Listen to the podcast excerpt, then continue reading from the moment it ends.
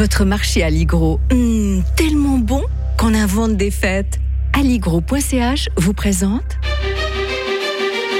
Radio FR. Un jour, une histoire. Alain-Jacques Tornard. L'historien de Radio Fribourg nous rejoint comme tous les matins. Bonjour Alain-Jacques Tornard. Bonjour Mike. Opération Torch le 8 novembre 1942. Les Alliés débarquaient en Afrique du Nord. Un débarquement moins connu que celui du 6 juin 1944 sur les côtes normandes, mais qui mérite quand même qu'on en parle. hein. Et pour cause, il est moins connu, Mike. Il est extrêmement dérangeant sur le plan historique. On aime tellement qu'il est d'un côté les bons et de l'autre côté les méchants. hein. C'est tellement plus pratique. Et bien sûr, ces, ces troupes débarquent le 8 novembre euh, en Afrique du Nord. Vous savez qu'à l'époque, c'est un, un protectorat français. Euh, C'est le régime de Vichy qui gouverne ce, territoire-là. Et le hasard, alors je mettrais presque le mot hasard entre guillemets, le- l'amiral Darlan, qui est euh, l'héritier présomptif du maréchal Pétain, se trouve précisément à Alger parce qu'il y a son fils qui est très malade là-bas et qu'il est à son chevet et que les Américains débarquent. Alors on dit qu'il a demandé à ce qu'on résiste, surtout une résistance de euh, comment dirais-je pour pour l'honneur, hein, pour le principe. Euh, et en fait, euh, cette résistance, elle va pas durer très très longtemps. Et les Anglo-Saxons ben, prennent le contrôle de l'Afrique du Nord. Et qu'est-ce qui se passe, Mike? Vous savez quoi?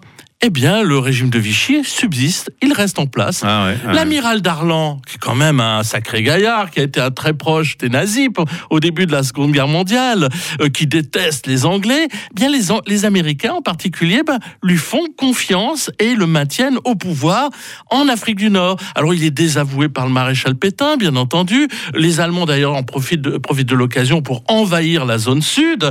Euh, ça, et donc c'est la fin de la zone euh, dite libre.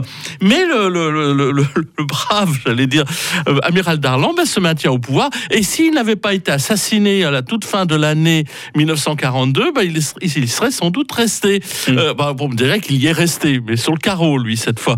Mais euh, l'ami- l'amiral Darlan, d'ailleurs, on va s'empresser d'exécuter celui qui l'a assassiné. Et le régime de Vichy, vous allez dire, oui, mais maintenant, il est balayé, le régime de Vichy, en Afrique du Nord. Ben non, on le maintient en place. Oh Les. Américains le maintiennent en place. Et les lois, surtout ces fameuses lois discriminatoires, vous savez, ces lois ant- anti-juives, Mhm. eh bien, les lois euh, de Vichy subsistent pendant une grande partie de l'année 1943. Et c'est grâce au général de Gaulle qu'il arrive petit à petit à euh, reprendre la main, euh, à s'imposer, mais alors euh, difficilement, il devra attendre quand même la fin de l'été, le début de l'automne 1943 pour arriver enfin à mettre la main sur ce pouvoir en Afrique du Nord qui lui donnera quand même une légitimité lorsque viendra justement le moment du fameux débarquement du, Mm. du 6 juin 1944. Mais c'est vraiment assez étonnant euh, cette, euh, cet épisode de l'histoire de l'Europe. D'ailleurs, le- la marine française va se saborder à Toulon plutôt que de rejoindre les Britanniques. Bien sûr, ils auront euh, assez d'honneur pour ne pas tomber aux mains des Allemands, mais en fait, voilà comment ça s'est passé et c'est assez étrange. L'historien de Radio Fribourg sera à nouveau avec nous euh, demain matin pour évoquer un 9 novembre 1799 ou plutôt un 18 Brumaire de l'an 8 avec ce véritable coup d'État de Napoléon Bonaparte en France. Bonne journée Alain-Jacques Tornard. Bonne journée à tous.